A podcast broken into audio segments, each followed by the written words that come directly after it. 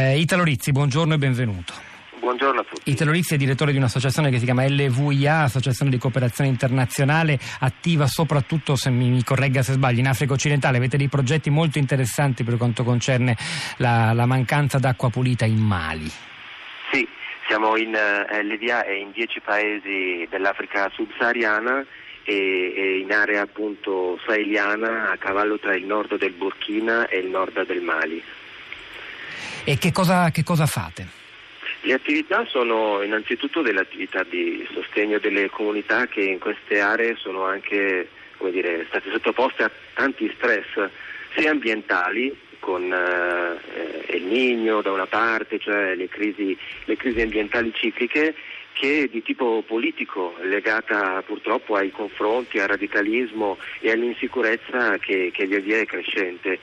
Quindi l'attività sicuramente è quella di stare a fianco delle popolazioni e con loro costruire dei percorsi di, di resilienza, cioè di resistenza e di rilancio rispetto alle situazioni di crisi. Sull'acqua gli interventi sono principalmente quello di recuperare le fonti che sono state distrutte con, con la guerra o che sono state abbandonate, crearne di nuove eh, soprattutto diciamo, pozzi a media o, o, grande profondità e poi naturalmente molta formazione insieme alle comunità e alle istituzioni locali per poter gestire questa preziosa risorsa. Senta Rizzi, per essere molto concreti e far capire anche agli ascoltatori di cosa stiamo parlando, io facevo qualche cenno prima a cosa vuol dire per una comunità, per una famiglia africana, magari in un villaggio rurale, non avere acqua, non dico in casa, quella non ce l'ha quasi nessuno nelle zone rurali dell'Africa subsahariana, ma neppure a portata di mano, ma magari obbligando a fare chilometri a piedi, peraltro un compito che ricade quasi sempre sulle, sulle donne, con un impatto anche di ulteriore ulteriore disuguaglianza di genere perché è una fatica tremenda e impedisce alle donne di dedicarsi ad altre attività eh, importanti. Ecco, che cosa vuol dire? Ci racconti con un esempio concreto? Il fatto Beh, di dover intanto... fare 3, 4, 5 chilometri con una tanica in testa ah, per una certo. ragazzina. Intanto, ecco, giustamente lei ha già accennato, il fatto è che sono le donne, ma sono anche le, le ragazzine, le bambine.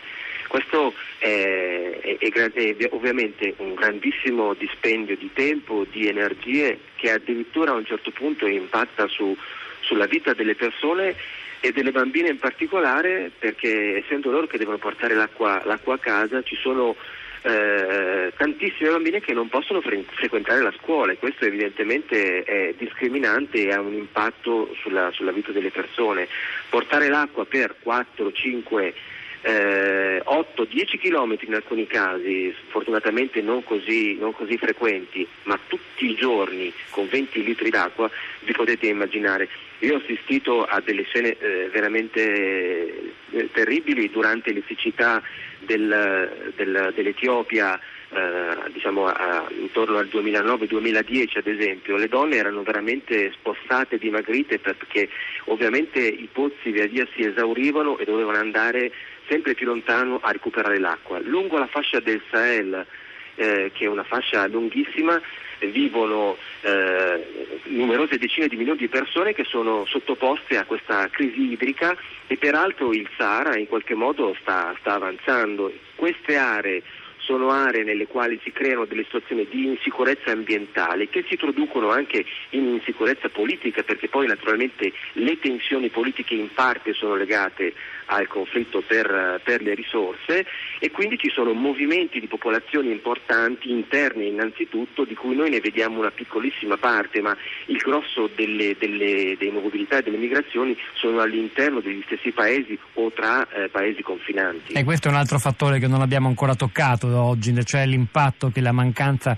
di accesso ad acqua potabile determina flussi di migratori, migratori importanti. I profughi ambientali sono spesso profughi dell'acqua.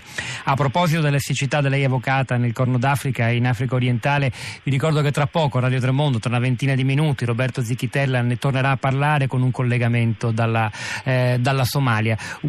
un'ultima, un'ultima, battuta, mm, Italo Rizzi. E, e cosa vuol dire quando poi invece in una di queste comunità così disagiate perché l'acqua non c'è arriva anche semplicemente la tecnologia per fare un pozzo, quindi l'acqua diventa vicina. Che impatto benefico ha, oltre al fatto che si può bere e non si deve più camminare ore per andarla a prendere?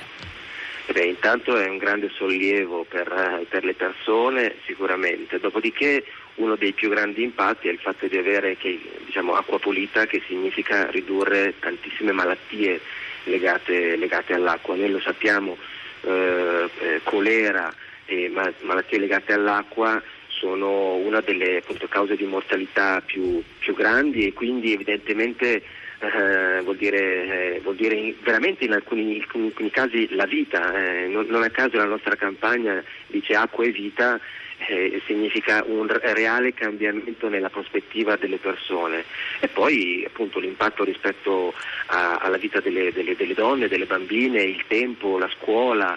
Eh, in alcuni casi eh, l'acqua ovviamente oltre che per il consumo umano viene usato anche per il consumo animale, il che vuol dire eh, salvaguardare prima, la prima fonte di reddito delle popolazioni in area. Impa- in area impatti molteplici che magari uno che normalmente come, apre l'acqua del rubinetto come facciamo noi tutti i giorni non si immagina, i significati molteplici di quello che non a caso è chiamato l'oro blu.